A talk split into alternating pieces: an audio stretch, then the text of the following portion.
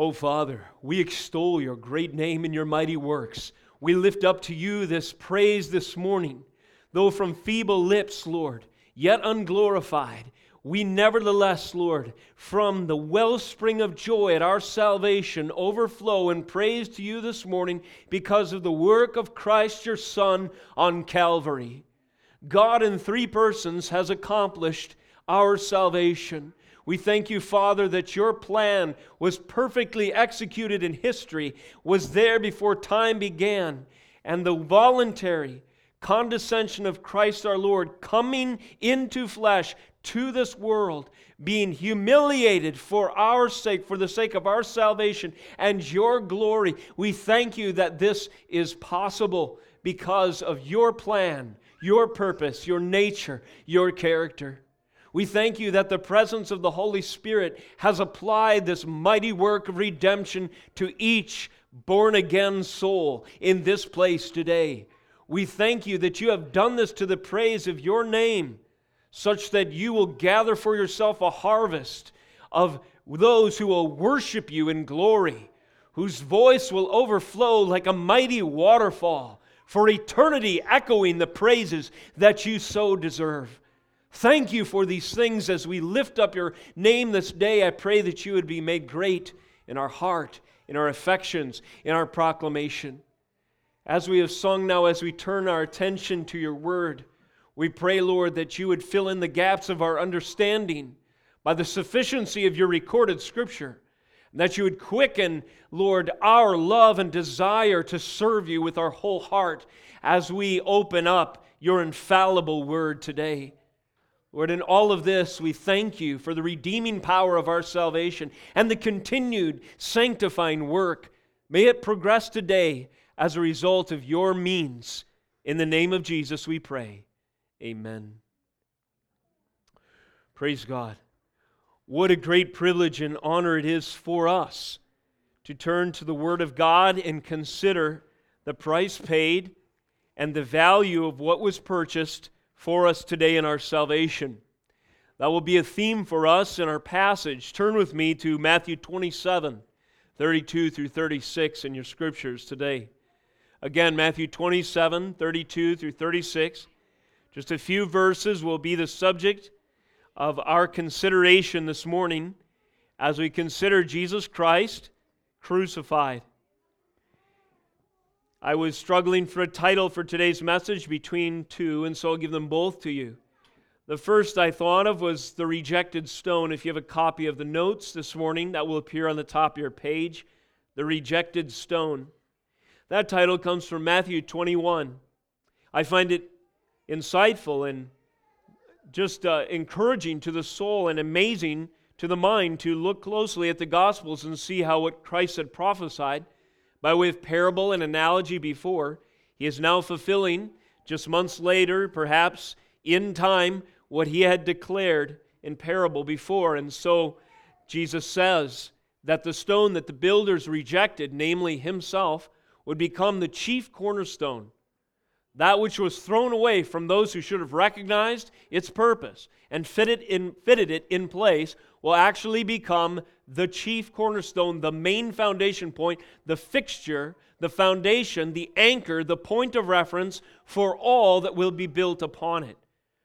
As Christ is going to the cross, though this is a pitiful scene, humanly speaking, though the, the chaotic events seem to be out of control from our perspective, please know the Gospel of Matthew would have us know that these events, foreordained and now following the plan of God and His decree, unfolding in time, are establishing the cornerstone of our faith Christ, killed for our sins, buried for three days, resurrected on the third day, interacting and sharing now with new insights to His disciples the message of the kingdom for that 40 day span, and then ascended into glory and receiving from the Ancient of Days, his Father, a kingdom, where every nation, tribe, and tongue, from them he will gather his inheritance.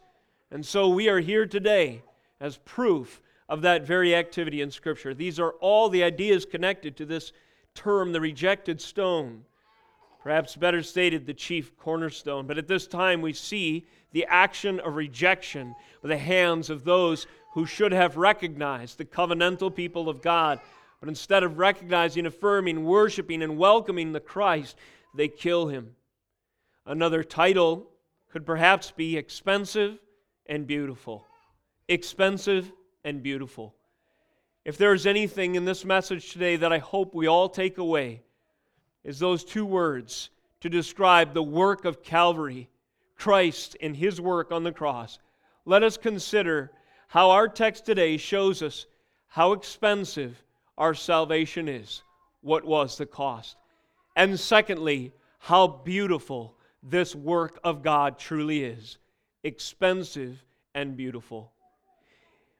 With your Bible open to Matthew 27, and out of reverence for the Word of God, would you stand with me if you're able and let us consider these few verses? Again, Matthew 27, verses 32 through 36. We have here the holy word of God. As they went out, they found a man of Cyrene, Simon by name. They compelled this man to carry his cross. And when they came to a place called Golgotha, which means place of a skull, they offered him wine to drink mixed with gall. But when he tasted it, he would not drink it. And when they had crucified him, they divided his garments among them by casting lots. Then they sat down and kept watch over him there. This is the word of God. You may be seated.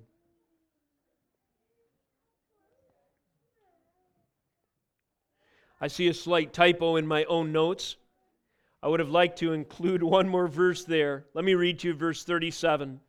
After they sat down and kept watch over him there, it says, And over his head they put the charge against him which read, This is Jesus, the King of the Jews. As we consider these words this morning, the suspense and anguish are dramatically building in Matthew's account of these moments in Christ's ministry. It's as if he desires for each of us, the readers, the hearers of the word, to sense something of the horror that he and his fellows, fellow disciples, experienced during this darkest chapter of Christ's ministry in one sense, namely his crucifixion, the crucifixion of Jesus Christ, our Lord and Savior. There is some irony in this writing because as he draws us in through this use of suspense and descriptive language, language to the intensity, to the stress, to the anguish, to that which Jesus endured of the hour, as he is drawing us in by describing it in these graphic terms, he has already said in his account that he and his comrades are nowhere to be found in this scene. They had long since scattered. You remember, Jesus himself had prophesied the shepherd would be struck and the sheep would be scattered. Part of the cup of the sufferings that Christ would bear is the abandonment of him in his darkest hour by his own. But now, as the shepherd is struck by the hand of the Almighty, we see in the scriptures how expensive our salvation truly is. And we find a beauty in all the threads of redemption that are tied together. The Almighty God the Father hands the cup of sufferings and death to his Son, and Jesus drinks them, drinks them all.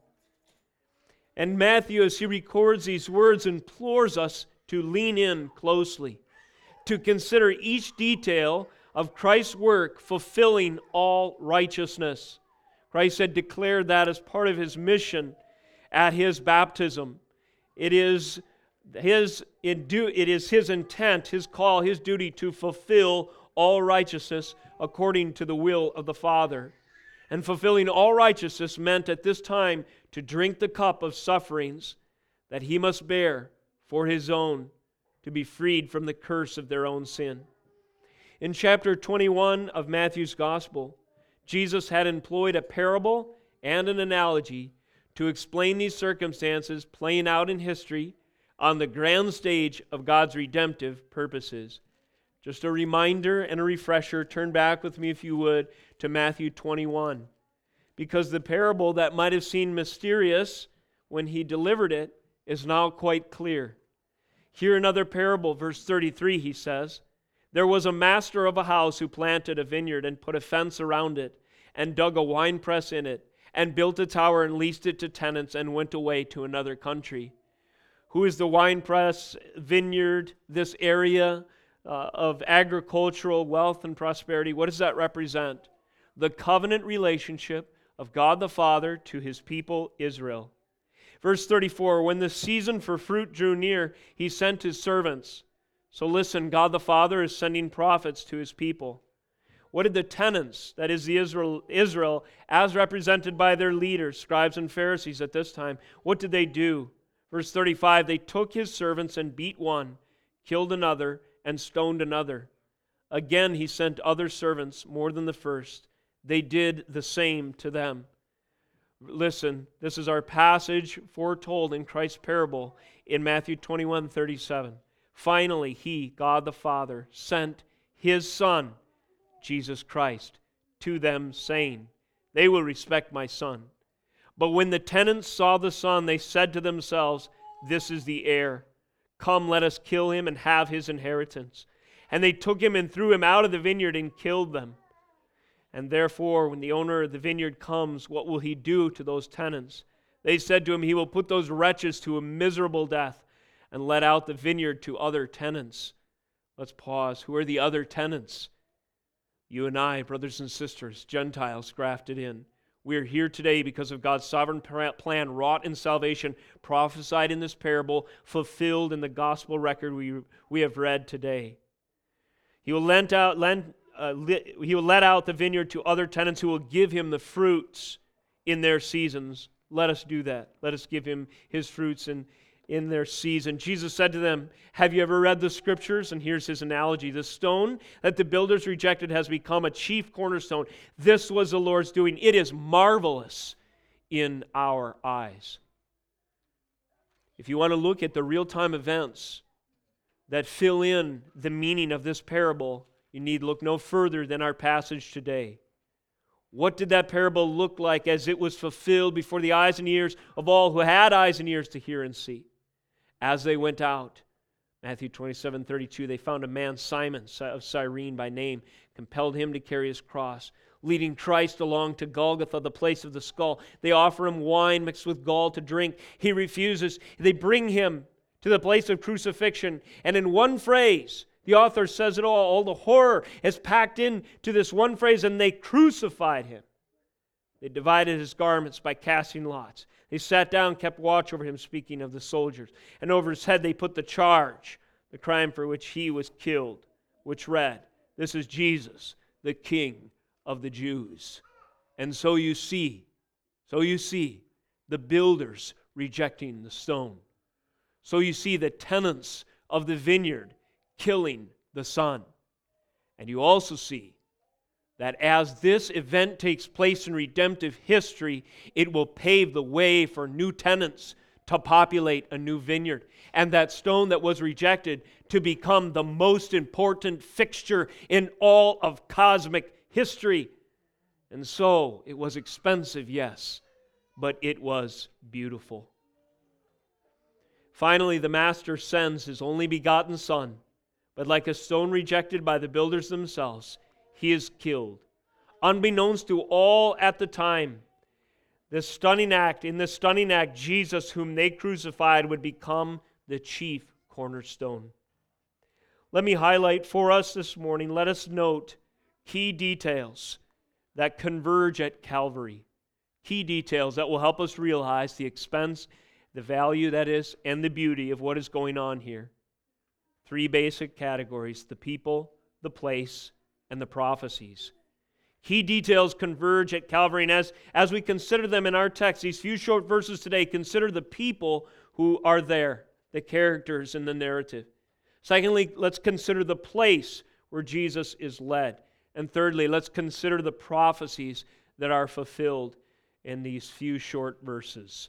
Though the theology that is compacted into this moment Oh, the glory that is contained by way of words and small package, exploding in glorious revelatory truth for those who appreciate what is going on. And may the Spirit open our eyes to see it ourselves this day. First of all, consider the people gathered. Of course, chief among them is our Savior. Our Savior, who in a few verses uh, prior had been the victim of a ceremony of mockery.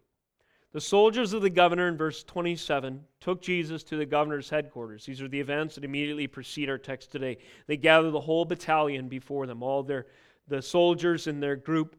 They gather them, and what do they do to Christ? They strip him and they put a scarlet robe on him.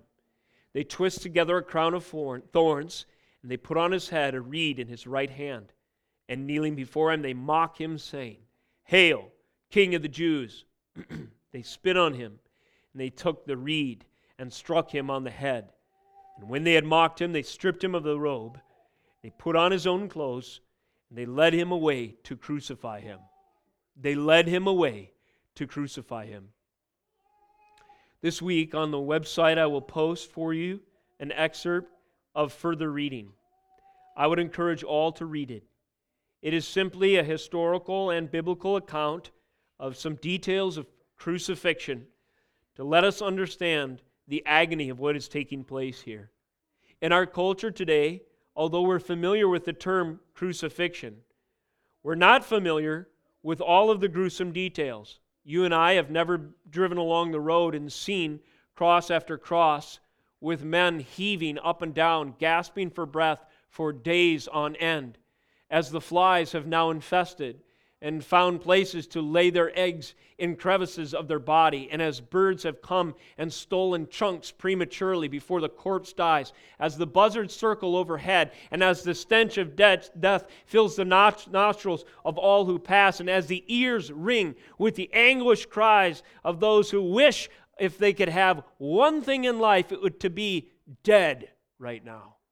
And it can't happen because their body involuntarily pushes against the nails in their feet, gasping over and over to fill the lungs. Just a partial description. The one to be crucified was stripped naked of all his clothes. And then followed the most awful moment of all. He was laid down upon the implement of torture. His arms were stretched along the crossbeams, and at the center of the open palms, the point of a huge iron nail was placed, which by the blow of a mallet was driven home into the wood then through either foot separately, or possibly through both, as they were placed one over the other, another huge nail tore its way through the quivering flesh. Whether the sufferer was also bound to the cross, we do not know, but to prevent the hands and feet from being torn away by the weight of the body, which could not rest upon no, uh, nothing but four great wounds, there was about the center of the cross a wooden projection strong enough to support, at least in part, a human body, which soon became a weight of agony. Then the accursed tree with its living human burden was slowly heaved up, and the end fixed firmly in the hole in the ground. The feet were raised a little above the earth. The victim was in full reach of every hand that might choose to strike. It goes on and on to describe the horrible and ghastly dizziness, cramping, thirst, starvation, sleeplessness, traumatic fever, tetanus, publicity of shame, long continuance of torment, horror of anticipation, mortification of unintended wounds, all intensified just up to the point at which they can be endured at all, but all stopping just point short of the point which would give the sufferer the relief of unconsciousness. It's difficult to even read what our Savior endured for us. All of this, the Lamb who suffered for us, having in the power of His Word at any moment legions, 12 legions of angels that He could summon to intervene on His behalf. He restrained Himself from doing so and humbled himself beyond imagination. One who was the eternal glorified Son became man, but he didn't stoop just low enough to walk these dusty roads and grace this forbidden planet with his presence alone, but he stooped so low as to subject himself to the most cruel and shameful death of all, a public spectacle of perverse torture as he stood, as he hung there, bleeding out for your sin and for mine. This is the Son in the parable. He wasn't just killed, as a parable might lead you to conclude if you didn't know the details. But as you consider the details that converge on Calvary, the nature of his death included in it the weight of all the suffering your sin and my sin and all of the elect deserved. And this is how it proceeded. They've excavated bones, and there's one example that I've seen on the internet of a heel bone with a, a nail roughly the size of a railroad spike that is pounded straight through the side. And it is so firmly fixed in that bone that to this day, some thousands of years later, you can see just a glimpse of the agony of crucifixion preserved in the archaeological record. The agony of crucifixion is also preserved in this record today and in the record of history. And it reminds us of the weight that our Savior bore. How expensive, again, was our salvation. Let us consider more people at this scene. Let us consider everyone from the soldiers to Simon the Cyrene. Luke 24 18 tells us the road to Emmaus, Jesus is asking questions of the travelers. There's a little insight that is offered in passing that lets us know the effect of these events on the culture, on the environment, the, hear, the, new, uh, the, the hearers, the news of the day. In Luke 24, again, verse 18, when Jesus, disguised to them at this time, asks the meaning of their sorrow, they answer by saying, Are you the only visitor to Jerusalem who does not know the things that have happened there? in these days. This detail and context reminds us that this death that Christ endured was viewed by virtually all. Everyone from the soldiers who gathered battalions to come in, take the occasion to mock him, to the onlookers and bystanders who stood indifferent as he went to the cross, maybe attracted by morbid curiosity. Everyone to the mockers, the religious leaders and the self important of the day who said, Oh, if you're the Christ, why don't you come down from the cross? You said you can rebuild a temple. Let's see if you can't uh, exercise your divine authority you claim to have and come down from there. It's amazing how the events conspired to, for this spectacle to be viewed by all. And even more amazing, how one is singled out, Simon by name from Cyrene, and compelled to, bury his, to bear his cross with Christ. Verse 32 As they went out, they found a man of Cyrene, Simon by name. They compelled this man to carry his cross. There are many mysterious, no doubt, background details that we can only guess at that might explain these events and why this is recorded. But there, I think there are a few things that we can see.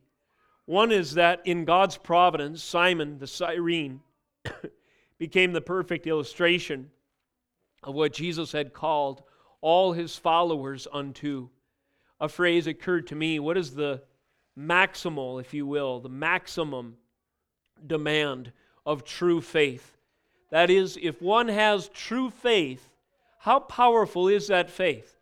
To what end, to what maximum end would he demonstrate that faith? Oh, Christ has proclaimed this in Matthew 16, as he has instructed his disciples so, verse 24, Jesus told his disciples, If anyone would come after me, let him deny himself, take up his cross, and follow me. For whoever would save his life will lose it, but whoever loses his life for my sake will find it. We've considered our Savior. We've considered the masses gathered. We've considered Simon of Cyrene, illustrating this principle that Jesus proclaimed that your faith, brother and sister in Christ, is powerful enough, it's a serious enough call that you are to join Christ on the march to death, bearing your cross, if that is His will. Would you do it? Will you do it? Simon the Cyrene was compelled to do it at this time, but we see him in this instance picturing what we are called to do willingly. Imagine yourself at this scene. Who are you? Where are you in this drama of crucifixion? Where are you and I? Now, often preacher or uh, exegetes, good exegetes, those who study the word in context, will point out that reading yourself into the text is, is generally an error. But this is usually when we make ourselves the hero of the story. But let me submit to you that you and I do fit in this scene. There is a place where we relate and can uh, share in the experience of what is going on on a number of levels. And let me suggest to you, first of all, that we can be found before we come to Christ among the mockers. We are not so removed, we are not removed so far by time as to not relate to those who willingly called, His blood be on us and our hands, crucify Him, crucify Him. We do so when we live oblivious to God's holy law, in wanton disregard for what He requires, and are content to live a life of rebellion in sin and call rejecting the price that was paid again, not considering how expensive and how beautiful is the Lord Himself and the price that He paid to purchase us. So, in this way, in this frame of mind, in this state of being, in the life course of a believer, we can see ourselves gathered along the thoroughfare crying, If you are Christ, why don't you deliver and save yourself? That's the attitude of those who, in their sin, universally hate, mock, and condemn the Lord. But if you are a believer in this room, you can also identify with Christ himself. As we look to the scriptures, we see in Galatians 2:20 Paul, who was once a mocker, exclaiming, "I have been crucified with Christ." This one-time mocker and persecutor of Christ and his bride exclaims now that his state of spiritual being has been so transformed that he moved from the one who called for his crucifixion and relished the blood of Christ on his hands by way of responsibility as a murderer to one who repented of his sin and now sees that his salvation is purchased in Christ's crucifixion. When Paul, in his mind's eye, saw Christ on Calvary, when Paul, in his mind's eye, beheld Christ bearing under that heavy weight of the cross, plodding step after plodding step to Golgotha, he saw himself there. He saw the sin that he was responsible for on top of Christ's shoulders. He saw the pain, the anguish, and the suffering that he deserved and the judgment dripping from his brow and carved into his flesh by cat of nine tails and pressed into his brow by thorns, pushed deeper and deeper by those who beat his head with reeds and called out in mockery, Hail, King of the Jews. And so we find ourselves in the story. We find ourselves relating as those who were once mockers, but then considered the expense and the value to the nth degree of what Christ has done and now see our sin upon his shoulders and celebrate that he was crucified for us. I have a coffee mug in the back there, and there's a quote from Spurgeon. Uh, my wife bought me this coffee mug, and I get choked up sometimes when I look at these simple words. It simply says, Spurgeon, a confession of faith, a personal confession of faith, he says, All my theology can be boiled down to three simple words. Four simple words. Christ died for me. All my theology can be boiled down to four simple words Christ died for me. Words from a man who understood the value and the beauty of this event that we are considering today. Second key detail in the text. That's converging at Calvary. Let us consider the place. It is beautiful to see how God has ordained every detail of his redemptive work to draw in so many threads of prior uh, aspects by way of prefiguring, prophecies, messages from the prophets of old, now coming together in this tapestry of fulfillment. First of all, as we go back to our text, we see an interesting name identifying the place where Christ was crucified, verse 33. And when they came to a place called Golgotha, then we have this parenthesis, which means place of a skull. That's verse 33. They came to a place called Golgotha, which means place of a skull. When you think of skull, in our modern context, in our experience, there are associations with it, and some of these are meant to be associated with it in our text today, namely death, uh, horror, destruction, slaughter.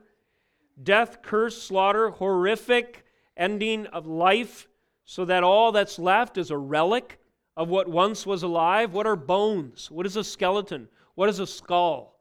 It's just a relic of what was once alive.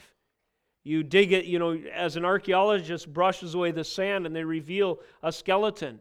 They try to ascertain something about the individual, but they can't ask them any questions. They can't interview their neighbors, you know, in most cases, especially if they're studying ancient history. Why? Because all we have left is the hollow shell of once of what was once an alive and vibrant being. And so Golgotha is a place described by these terms. It's a hollow place of slaughter. It's a relic of what was once alive. It is an ominous place where outside the camp, as, as, it were, where distant from where people would rather gather and celebrate the joys of life, there remains this place like a cemetery where only re- uh, memories remain, and the present reality is horrific cursing and death. Deuteronomy 21, 22 through 23, you can mark that for further study later. Even in the law, it says that if a man is cursed and hung on a tree, if he endures the punishment for his capital offense, understand that his body must be taken down. It can't just continue to hang there because a hanged man is cursed by God. Cursed is every man who hangs upon a tree. This is what Golgotha reminds us of today. Meanwhile, in Galatians 3:13, as we're asking ourselves why, why this place, Paul answers by saying, Christ, in his work of redemption, redeemed us from the curse of the law by becoming a curse for us. Christ redeemed us from the curse of the law by becoming a curse for us. On Golgotha's tree, on that cross, on this hill that we read of today, Christ was made a curse as the law proclaimed, receiving in his body and flesh the capital punishment that our sin deserved. He was made a curse for us. As it says in 2 Corinthians 15, I believe as well, that he became sin for us, that we might become free from the judgment our sin deserves, in paraphrase. Some biblical theologians have noted also that even in the geographical situation is a picture of the ancient prophecy which we reference over and over again because it's a paradigm for scripture. You go back to Genesis 3:15 and the curse delivered to Satan is that his head would be destroyed, be bruised by the seed of the woman. Eve would one day have a son in her lineage whose heel would come down hard on his on Satan's head. His head would be bruised and Christ's heel as well. But this picture is the mortal head wound is sustained by the enemy in the work, the sacrificial work of the victor, Christ, who grinds Satan and his work under his sovereign heel. And that is what is going on right here. And there are those who have noted that as that stake is driven into Golgotha's hill, which historians surmise was probably itself shaped like a skull, there are these areas where caves and recesses in the mountain actually look like the relic of a dead man, like his skull. Imagine this a stake is driven into the top of this skull shaped hill. And so we are reminded, perhaps, even in this geography, that Satan's head was destroyed by the cross. And while Christ's heel was bruised as he hung there, he would be declared victorious over death and sin. Amen. Praise the Lord. Thirdly, as we consider the place, biblical historians have also noted an association throughout the text of Scripture of particular areas that themselves are revelatory. They share something of God's Word even in their location. One extremely important location that's a thread through Scripture is Mount Moriah. You can read of this on your own time in Genesis 22, verse 14. This is where Abraham takes his own son, a father takes his son up a hill of sacrifice, bearing the wood of his own destruction upon his back, namely Isaac. Isaac is bearing the instrument of his own sacrifice, the wood to be burned, on his back. He's climbing Mount Moriah. The altar is laid out, the wood is prepared, and Isaac is laid across that bundle as the sacrifice. The knife in the hand of Abraham the father is lifted, and what do we hear from heaven? With the stain of the hand of the Almighty saying, Not now. This son will not be killed. I will supply a substitute sacrifice, and so the ram in the bush is slaughtered. Abraham names that place God will provide because God had provided a substitute sacrifice. That was the name of the place. Later, that same mountain, the angel, you recall because we've covered this recently, the angel of death is slaughtering due to David's sin as a representative of the people, 70 some thousand, and he gets to a certain mountain, Mount Moriah again, and the hand of slaughter is stayed where David, acting as both king and priest, intercedes for the people, and there on the threshing floor of a man named Ornan, a sacrifice is made, and substitute for the people and his own sin, and the hand of destruction and slaughter is stayed. That location becomes the foundation stone. That becomes ground zero for the temple itself which, ne- which then, from then on through history to this point, pictures the substitute sacrificial system pointing forward to the final, the once for all sacrifice. And so it was, and so it is in our text today, as it were. Christ now, another son, climbs Mount Moriah, as it were, with the instrument of his own destruction on his back. And the knife of God the Father is lifted and is it stayed this time? No. It is plunged into his hands, into his feet, into his side, and blood flows. And the once for all sacrifice is made for our sin.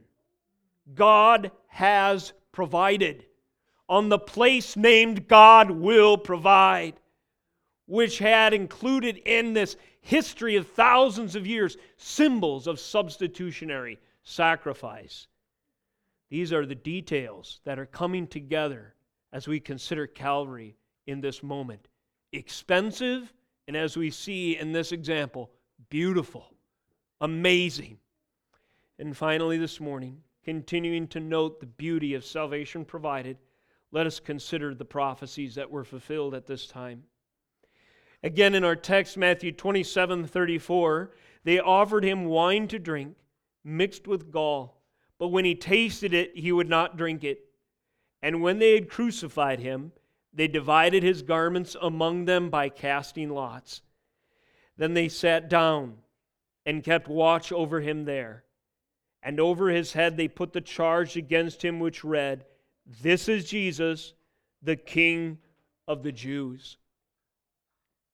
In the drink that is offered Christ, we see a fulfillment of the Psalms, particular Psalm 69. Let me turn there briefly and explain to you how the Bible had prophesied these moments. While I'm turning there, you'll remember this morning our worship text was Psalm 22. All throughout Psalm 22, details of the Messiah to come, the conquering and suffering servant, are fulfilled on Calvary's hill. There are other Psalms that highlight aspects that are coming together in the beauty of Calvary's work. And Psalm 69 includes some of them as well. In verse 21, David, as we have said, speaking in the messianic first person, declares, They gave me poison for food, and for my thirst they gave me sour wine to drink. They gave me poison for food, and for my thirst they gave me sour wine to drink. When would this come to pass? Matthew 27 34 answers this question. They offered him wine to drink mixed with gall, but when he tasted it, he would not drink it. Historical accounts of crucifixion tell us that under these conditions, the body is so taxed that every ounce of energy and every bit of nutrition, every drop of moisture is employed to just desperately stay alive. And the body reaches within its own recesses to grab the last resources. And so the famished hunger and the dying of thirst is an ever present reality to the victim of crucifixion. And this curious mixture of wine and gall was offered to him that he might drink. Commentators have various ideas about what this may mean, but it is historically true. It would appear that gall is sometimes used to dull pain, a sort of painkiller, a crude and uh, ancient painkiller might be represented here, which would explain to us perhaps why Christ refused it. When Christ was commissioned to drink the cup of God's wrath, my Father, if it be possible, he has said, in anguish crying Gethsemane, in his prayer, verse 39 of chapter 26, My Father, if it be possible, let this cup pass from me, from me. Nevertheless, not as I will, but as you will.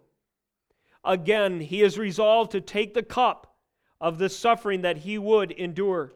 And it is interesting to see that when a cup is offered him, as it were, wine mixed with gall, because in, it may have dulled the suffering and the pain that he was to endure for our sake, our Lord refused. He refused to be comforted in his time of anguish that he might bear the judgment that we deserved. And thus, even in these moments, in this drink that is offered him, we see prophecy fulfilled and we see Christ drinking to the full the wrath of God for us. Secondly, his dress, what he wore. In Leviticus, also lots are employed. In Leviticus 16, it's interesting again to read through the law. Why do I, I draw these connections out? It's so important, brothers and sisters, for your faith to be built to consider the Bible as a seamless whole. We live in a day and age that is grasping for every excuse to deny the beauty, the power, the comprehensive uh, continuity of Scripture, its clarity, and what it proclaims. When we look through Scripture and we see evidences of prophecies written about millennia before they occurred, we will have strength to stand in the day of academic naysayers. We'll have strength to stand when people tell us that the Bible is an incoherent, you know, book that just collects various statements of man. No, that's not the case. Let me give you some proof. Leviticus 16, verse 8. This is the Day of Atonement. You're familiar with this. When the two scapegoats, or the two goats, one is a scapegoat, one is a sin offering, are there. In verse 6, Aaron shall offer the bull as a sin offering for himself, and shall make atonement for himself and for his house. Then he shall take the two goats and set them before the Lord at the entrance of the tent of meeting, and Aaron shall cast lots over the two goats, one lot for the Lord, and the other uh, for lot, uh, the other lot for Azazel. And Aaron shall present the goat on which the lot fell for the Lord and use it as a sin offering. But the goat on which the lot fell for Azazel shall be presented alive before the Lord to make atonement over it, that it may be sent away into the wilderness of Azazel. Lots were like dice, small pebbles, history records. And so sometimes decisions were made based on how they fell when you threw them. Now, the ceremony that was just described was the Day of Atonement, which two symbols or two goats were employed as symbols of atonement. One would be killed for sin, the other would be sent away with the sin symbolically attached. And the lots thrown decided which goat would receive, you know, uh, which uh, eventuality, which one would be killed for sin, which one would be sent away. So the lots were cast. In our text today, this is not just a day of atonement. This is recorded in Matthew 27, the day of atonement. No actual, substantial atonement was ever made in the Old Testament. It was a picture of the day of atonement to come. And on this day, lots were cast over the atoning sacrifice. And when they had crucified him, they divided his garments among them by casting lots. And they sat down and kept watch over him there. It is interesting to see that on this day, when the lots were cast, Christ was both. It's two sacrifices in one the scapegoat and the sin offering. And on this day, he bore our sins, was crucified for the same, and secured once and for all, for all of the elect, full, final, propitiatory payment for our sin. Praise the Lord. This is pictured in beautiful detail throughout the scriptures.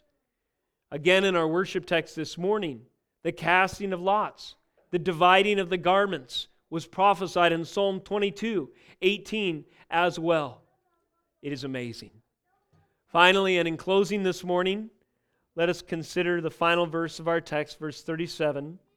And over his head they put the charge against him which read, This is Jesus, the King of the Jews.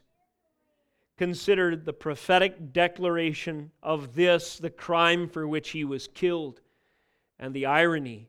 This is Jesus, King of the Jews. These words that hung over him, our text today describes as the charge against him. This was the crime for which he was convicted is probably also something of a jab, of a sort of satirical barb that Pilate employed against the leaders of Israel, as annoyed as he was with having to carry out this dastardly deed. And these words identified that Christ was crucified for nothing more than the fact that he claimed to be the king of the Jews, though Pilate himself knew that Christ was no threat to his own rule, that this kingship was something that didn't concern him such that he should condemn an innocent man, but compelled to do so by the cries of the crowd and the insane uh, begging and appealing of the leaders of the day, he, he condemned Christ to death. But the irony of these words is the fact that they were absolutely true. But they were more true than, but there was more to Jesus' kingship than just his rule and his reign over the Jewish people. This was not just the Son of Man, this was the Son of David. It was also prophesied that there would be one who would fulfill the covenant terms that God gave to David, that he would have a descendant on his throne forever and ever. The pathway to Christ's throne was through the cross.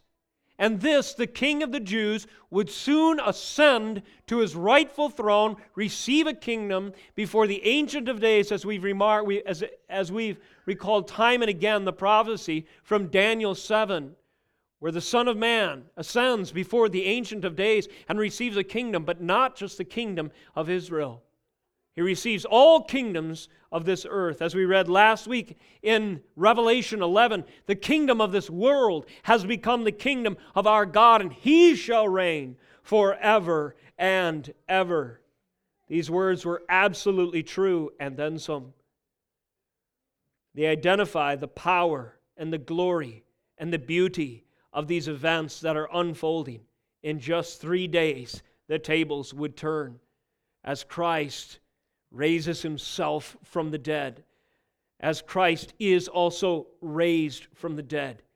And as he continues for 40 days to manifest himself in his resurrected form to his people, and would soon be coronated King of Kings at his ascension. I hope, brothers and sisters in Christ, that you have seen by these details this morning a little more of the value and the beauty of Christ's work on Calvary. These moments where the stone that was rejected, soon to be the chief cornerstone, that are playing out in history, were expensive. Uh, the cost of our redemption, this act of self sacrifice, was expensive and it was beautiful. It cost the Son of God his very life, but it beautifully purchased our salvation and fulfilled the prophecies of Scripture and paved the way for our redemption and our union with Him and with all who have gone before and all who will follow until we assemble at the great marriage supper of the Lamb. Let us close in prayer. Dear Father, thank you for this gift. Thank you for demonstrating to us through the beautiful contours of your infallible, spirit inspired word the beauty and the power, the cost of our redemption. Thank you for sending your only Son to be crucified for us. And thank you that his shed blood has purchased our salvation. Move upon our hearts, Lord, with the reality of this event, that it might move out of our mind and our actions the sin that easily besets, that we might be conformed to the image of the one who laid himself down for us. Lord, move upon our hearts the power and glory of your ascendancy to your throne, that we might boldly, unashamedly, accurately proclaim your lordship to all. We thank you, Lord. May we produce fruit for your kingdom on account of considering your great work this day. In Jesus' name we pray. Amen.